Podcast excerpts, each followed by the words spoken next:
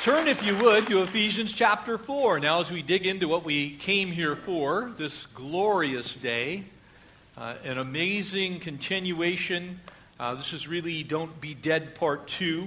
We're going to pick up in our admonition that we began last week, but extremely important going forward to set the stage for this. So, uh, it begins, and before we do so, notice it says, This I say, therefore. There in verse 17 of Ephesians 4. This I say, therefore. He's saying, Look, here's why I'm saying this. Here's the purpose for what follows.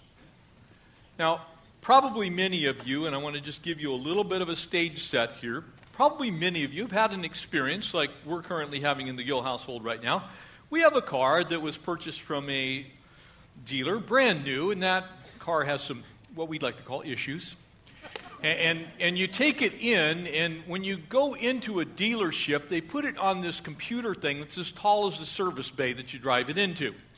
And they now hook it up to a computer, and it tells you, you know, what sensor isn't talking to what other sensor that isn't telling another sensor to do what it's supposed to do, and before you know it, it comes up with a diagnosis. Amen? And that diagnosis is fork over the money. a lot of Scripture is a diagnostic tool for the body of Christ that tells us what's going on in our lives and then how to fix it. It doesn't just tell you the problem, it tells you what to do with the problem, how to get from the diagnosis, which we were dead in our trespasses and sins, to the real wonderful cure, which is now we're alive in Christ and a new creation. Amen? That is where this passage picks up. Would you pray with me? Father, would you just send the Holy Spirit to come to this place and fill us, Lord, overflow us so that we might receive the truth of your word? We're so grateful for it, God, and we pray now that as we study, uh, that you would cause us to absorb it and take it in and to live Lord, godly in Christ Jesus. We bless you for the power of your word and pray now that you would make our hearts receptive to your truth. We ask these things in Christ's name, and God's people all said, Amen. Amen. Verse 17, Ephesians 4 For this I say, therefore, and testify in the Lord, that you should no longer walk as the rest of the Gentiles walk. You shouldn't be living the way you used to live. You should no longer be walking as the world walks naturally. People without Christ, it should not shock anyone in here. Most of us, I believe, this morning are believers in Christ Jesus. Amen? So if you're here and you're a believer in Christ Jesus, then you are not supposed to be walking the way you used to walk when you didn't know Him. Amen? We call that a transformed life, a redeemed life. We we call that walking in the Spirit and not in the flesh. Amen? And so he begins by saying, Look, here's what it looks like in the futility of their mind. This is a blunt truth. It's in our face. It pokes right in the middle of the chest and says, Look, don't walk. It's a Gentiles walk. And he's using Gentiles as a synonymous term to, to uh, talk about unbelievers, and he's using walk as a synonymous term for live, act out, your conduct. And the futility of their mind, having their understanding darkened, being alienated from the life of God. You see, you used to be that way, and you were alienated from God. You know, we, we kind of need to get a little honest, don't we? You, you guys weren't all that either. Before you met Jesus, you were a bunch of scumbags too. You know, we use that, you know, we kind of talk about, well, you know, they're unsaved. Well, you were unsaved at one point in time as well. Amen? You used to walk after the dictates of your flesh. You didn't walk with Jesus. You were doing the same dumb stuff that now you bag on people that do. Isn't it funny how you turn into a legalist after you get saved by grace? It's a weird thing, isn't it? like I received the grace of God, now it's like you got your sinometer out. You know, he's like, eh. You know what I'm saying? You walk around, somebody does something, it's like, the lights and the bells and the whistles go off. You used to be the same way. And praise God for the grace of God. Amen? Amen? It tells us why. Their futility of their mind, having their understanding darkened.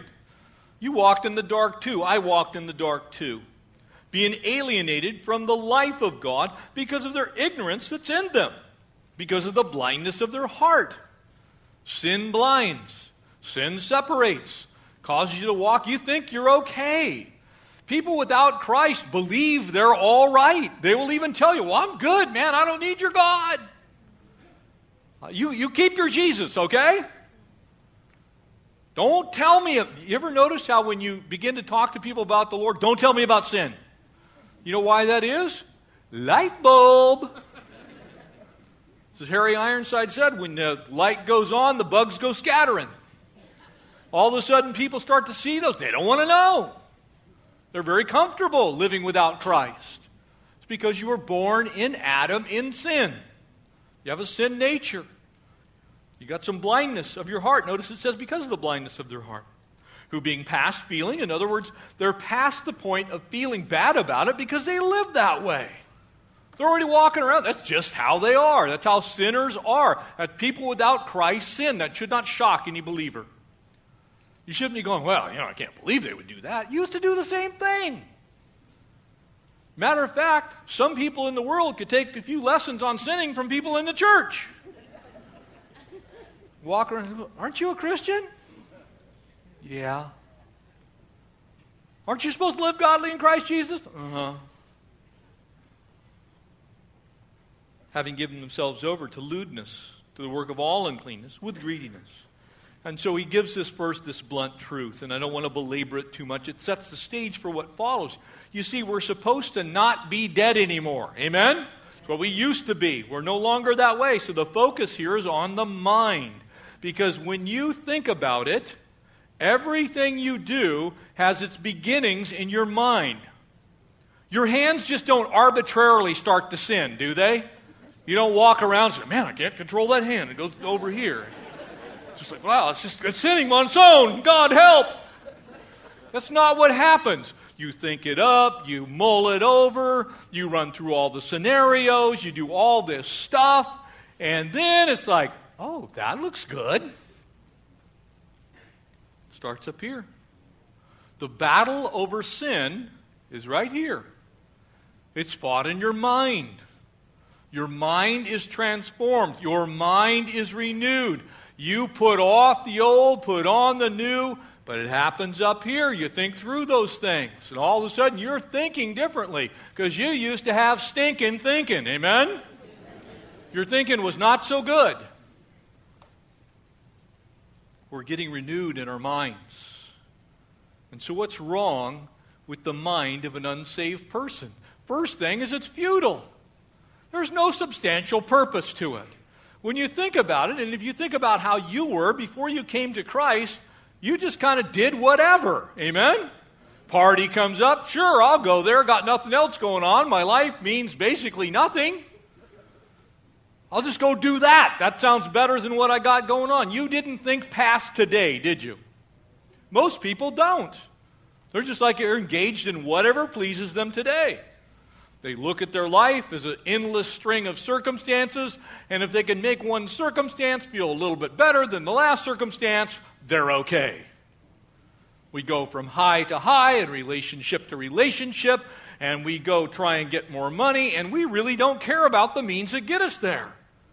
That's why people steal other people's stuff. That's why people sleep with other per- people's husbands and wives. That's why people engage in all kinds of sinful behavior because without Christ, you don't care. Your mind's not right. You can't think about it yet in a proper way. Sure, you have some moral uh, ability within you because the moral law, Paul said, is written into every life. We have a general sense, but without the light of Christ, you're kind of just wandering around doing your own thing. Your mind is vain, it's futile. I want to give you the sad story, and if you want to turn there, uh, I, I think it's important. Here it is the sad story of the unbeliever, Romans chapter 1. I just want to breeze over it because this is really an elaboration of the concept that Paul is teaching here in Ephesians 4. He reminds us in grave detail what this actually looks like. And first, he begins with the who, and I'm not talking about the, the band that's led by Roger Daltrey. Uh, you know, it, it's, it's not those guys. I'm talking about the who, as in, who is the Lord talking about here in Romans chapter 1? And it becomes very clear. Verse 18, Romans 1 For the wrath of God is revealed from heaven against all ungodliness and unrighteousness of men who suppress the truth in unrighteousness. Was talking about people who don't believe the truth, who do not live in the truth, who walk away from the truth. We call those people unbelievers. Amen? Notice verse 20 For since the creation of the world, his invisible attributes are clearly seen, being understood by the things that are made, even his eternal power and Godhead. So you can look up into the night sky, you can look at creation itself, and you can get a glimpse of the handiwork of God. You can understand that there has to be something bigger than us. When someone looks at our universe and says that something extremely small exploded and it became very ordered, immensely complex, and produced all kinds of things from chemical evolution uh, as chemicals floated around in a primordial sea of goo for billions of years and became your liver and your kidney and your spleen, that's somebody who is stretching it a little bit. You see, we can miss the whole point. God's speaking to us. He said, Look at this complexity. Look at the order in the universe. I don't know about you, but when you put, I see, I, I came from a dumb family. We thought smart things were to like take cherry bombs and M80s, put them inside of jars, and stand there and see what happens when they explode. I can tell you what happens chaos. So, if the Big Bang supposedly created all kinds of order out of infinite chaos on a galactic scale, I'd like you to tell me how that happened. It doesn't happen. So, you can look at the universe and say, ah, maybe there's a God out there. Notice what he says next. And so they, that being unbelievers, the guys referred to in verse 18, are without excuse because although they, unbelievers, verse 18, knew God, they could see a little bit about him. They, unbelievers, did not glorify God, nor were they thankful. They became futile in their thoughts. That is, unbelievers did. Their foolish hearts were darkened. Professing themselves to be wise, they became fools. They changed the glory of an incorruptible God into an image made like corruptible man, birds, four footed animals, and creeping things. Don't we worship some of the silliest things? You want to see this in action? Go to Petco. I saw a lady with her dogs fully dressed in suits. I'm like, you need help big time. You help. Then she went and bought some $875 dog food. It was organic, free range chicken without hormones. And again, praise God, I have two loud, I love my dogs. But when you begin to worship dogs, or you begin to worship whales, and you forget that kids matter, that every life was created by God, when you begin to look at the world you start to worship the creation, you got an issue. Your vision is messed up. You can't see. And so, what happens when you do that? God gave them up, that's unbelievers, to uncleanness, the lust of their heart, to dishonor their body among themselves. You begin to use your body in ways that God never intended. Never intended. You wonder why we're debating things like gay marriage. You wonder why we're debating is it okay to kill unborn children in their mother's womb? You wonder why that's happening. When you devalue life, when you take God out of the equation and you say there is no creator, then you can do those kind of things.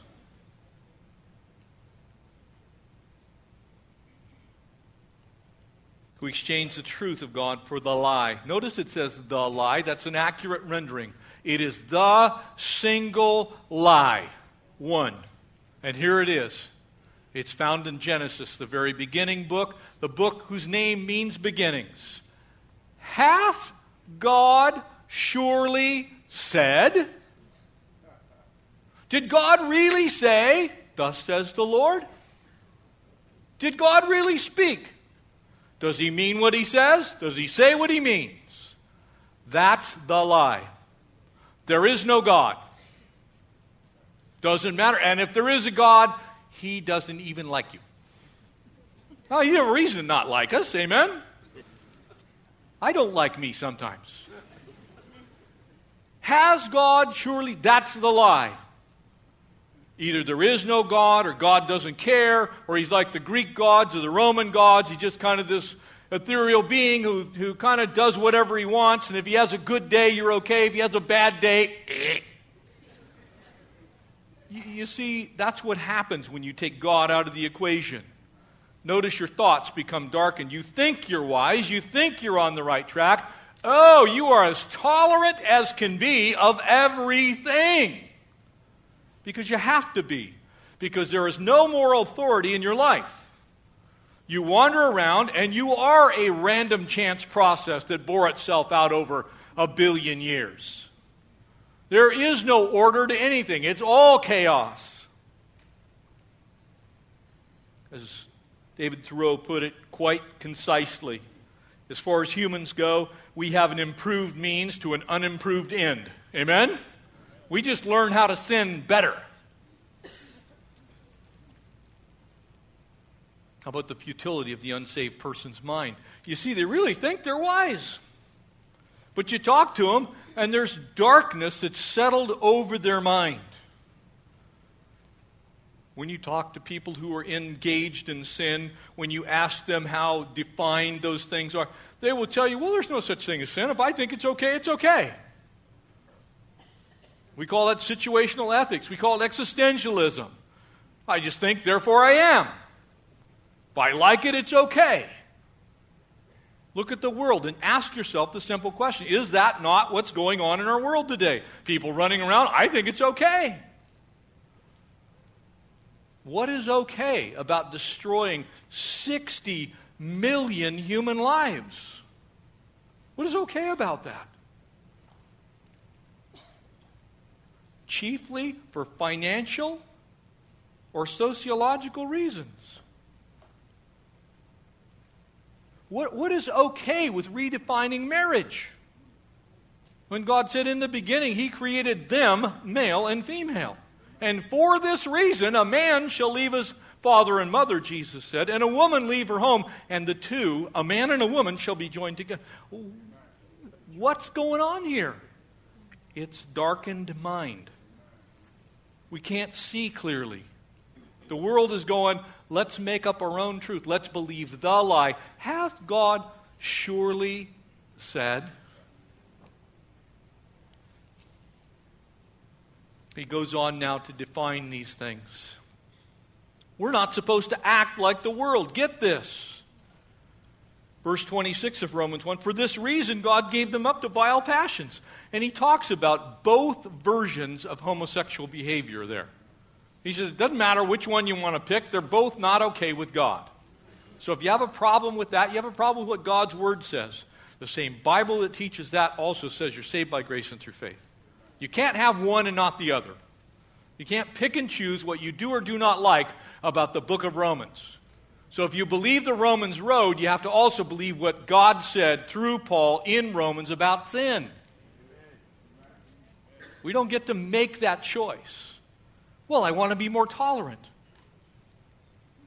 It's not tolerant to tell people that what they're engaged in is okay with God when God said it's not okay. So we have to speak the truth in love. It's the whole context of Ephesians, isn't it? Look, speaking the truth in love, here's where it is. Let's get this right. And so he says, don't act like the world. And we don't need to read the rest of it. Finish Romans chapter 1 when you get home. You know what you will find? They didn't like to retain God in their knowledge, they didn't want to hear about it. You can talk about anything except for, I actually believe the Bible is God's Word. If you tell everybody that you believe that Moon Unit Zappa is the savior of the world, you'll start a cult. well, you know, I, am looking at some of you out there, and you know, we, I was in that group. Let's let's spin this record backwards and see what happens. John is dead. John is dead. John is dead. You know, the whole Beatle thing.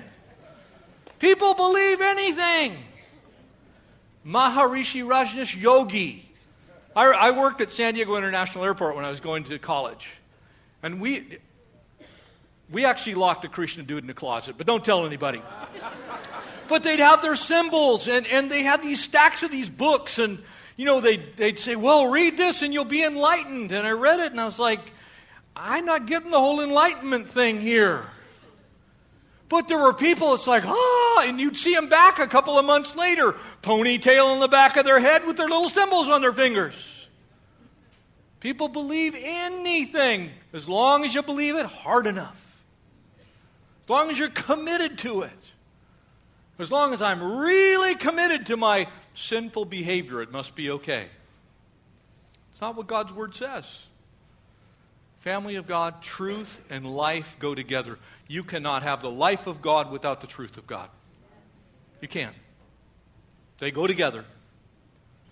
And so he begins to kind of close this up in this, this concept. He said, Look, you can't approve of things that are, that are not of the Lord. And, and let me say this to you the world's tolerance for sinful behavior is spiritually fatal. It's spiritually fatal on people. And so when you have people that you know that are engaged in things that the Bible clearly speaks to, and I'm not talking about you going around with your sinometer going, eh. wow, you got a six.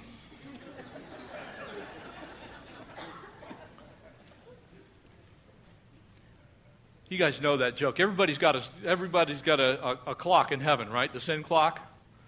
And it ticks one time, one time for every sin. Your clock's being used in the kitchen as a fan.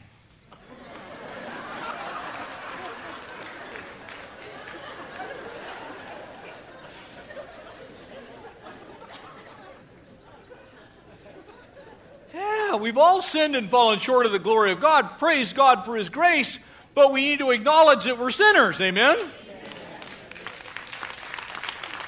Like the answer is God's grace, but you can't skip the part that says, Yep, I'm a sinner. I need a Savior. We want to do that. Well, don't mess with me. You know, I'm perfectly okay. So, next, he gives this incredibly powerful argument. We try and wrap this up, verse 20 here in Ephesians 4 But you have not so learned Christ. Notice what it says there. Not to be like Christ, you haven't learned Christ. The example is Jesus himself. It's not what somebody else thinks about him, it's who he actually is. If indeed you have heard him and have been taught by him, as the truth is in Jesus. And of course, the Word is how we know him. Amen? I simply try not to mess up God's Word. I say that all the time. What's your job? My job is to not mess up God's Word. That's my job. To try and make it so, ah, I get it. But in that, it's to find the real Jesus of the Bible. Not the fakey one that the world's trying to put out there. Not the dumbed down one that has tolerance for everything. The one that says, you know what? You need to live your life holy in Christ Jesus. You need to flee. You need to resist the devil, not see how close you can get to it. You see, I get asked all kinds of crazy things. You haven't so learned Christ. You know, one of the things I get asked, well, you know, how many beers can you have before you get drunk? Because I know drunkenness is a sin, but how many is it? Can I go to third and a half base? And, and am I still okay with God? Here's the question How far can you get from sin? Not how close can you get to it. Amen? You want to walk and learn Christ? You want to figure out where to not be.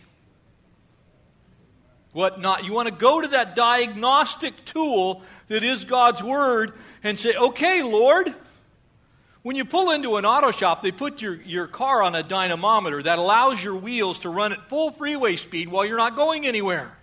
And you run the car and you, and you get it up to it, you're going 90 and not actually moving.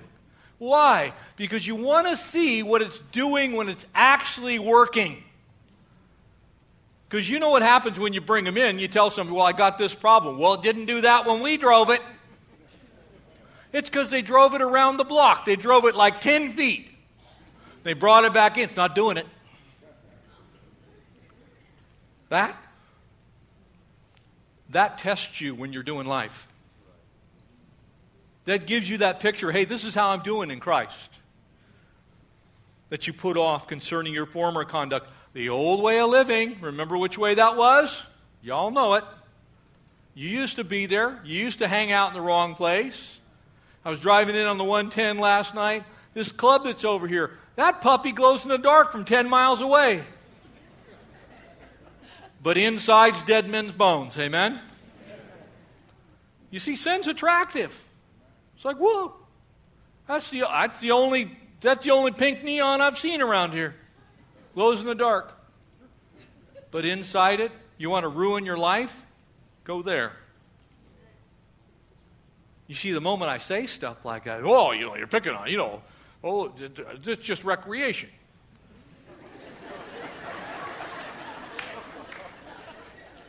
yeah. How old do I look? 12? I've had people tell me this, well, we're going to Vegas.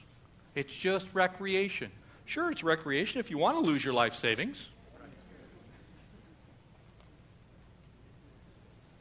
Sorry, I'm messing with you. The truth is truth.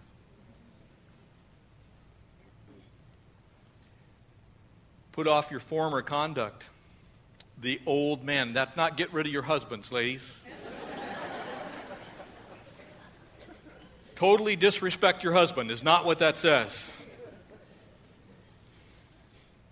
Which grows corrupt according to the deceitful lust, and be renewed in the spirit of your mind, that you put on the new man, which was created according to God in true righteousness and in holiness. Do you see the difference? Look, the old you's still there. It's up to you to put off the old man. God doesn't just instantaneously do that for you. And probably every one of you in here has some BC stories. You know, you're wandering around after you got saved. You're just doing good that you're not shooting up anymore. You're, you're doing good that you're not dealing crack anyway. You just, you're still struggling with it a little bit yourself. You're doing good that you're not in five bad relationships. You're only in one. You see, that was your former conduct. You're to put that off and then put on the new man, the new you. We, we love these, you know, these renovation stories. It's like, you know, super dumb home makeover and, you know, who say yes to the dress. All these shows. We love these kind of shows. Why? Because you make garbage into gold. That's what God does with you. Amen. Took garbage, the old you, the old man, and turns you into treasure in Christ. Amen? You put off the old, put on the new. That's that example. That's that template. That's that life that we now live. And you know, we have to believe it, we have to receive it in order to live it. And I want to just strongly encourage you as believers, we want to put on the truth so that we can live the life and then walk the way. Amen? That's the way it works. When I believe the truth, it impacts my life so that that way becomes pretty easy for me to find. I'm now living that kind of life. But you see, the unsaved person is spiritually ignorant, doesn't know which way to go. So be easy on them. This is the church. I can speak to you as children of God. Large percentage of you in here know the Lord Jesus as your personal Savior. I can speak to you as the church, but you have people in your life that are perishing today. You need to tell them the truth. You need to tell them the truth about the grace of God. You need to tell them the truth about their sin nature. You need to tell them the truth about the path that leads to righteousness. You need to tell them the truth about the way. Amen? And as we do that, that's what we can share, that's what they need. That's those people in Romans 1 who haven't yet come to where you are. Maybe you're here and you know the Lord. There are people out there who do not know Jesus. The mission field begins when you go through those back doors, out these side doors. When you get to your car, the mission field is upon you. And for us, Look, it, it's simple believe or don't believe, saint or an ain't. There's nothing in between. You're either in or out. And if you're in, you're going to put on the new and you're going to put off the old. And when you do that, your life's going to look different than it used to look. Your priorities are going to look different than they used to look. And so as you think on these things, you'll go from that place to where you're not just simply a changed mind, but you literally are that 2 Corinthians 5 new creation in Christ Jesus. Amen? That's what we want. I, I want to be looking so much like Jesus when people meet me and talk to me, meet you, talk to you, bump into us, step through the doors of the church, come into your home, meet you in the workplace, that they feel like they've had a conversation with Jesus. Hallelujah? Amen. We want to put off that old dead man. We want to put on that new life.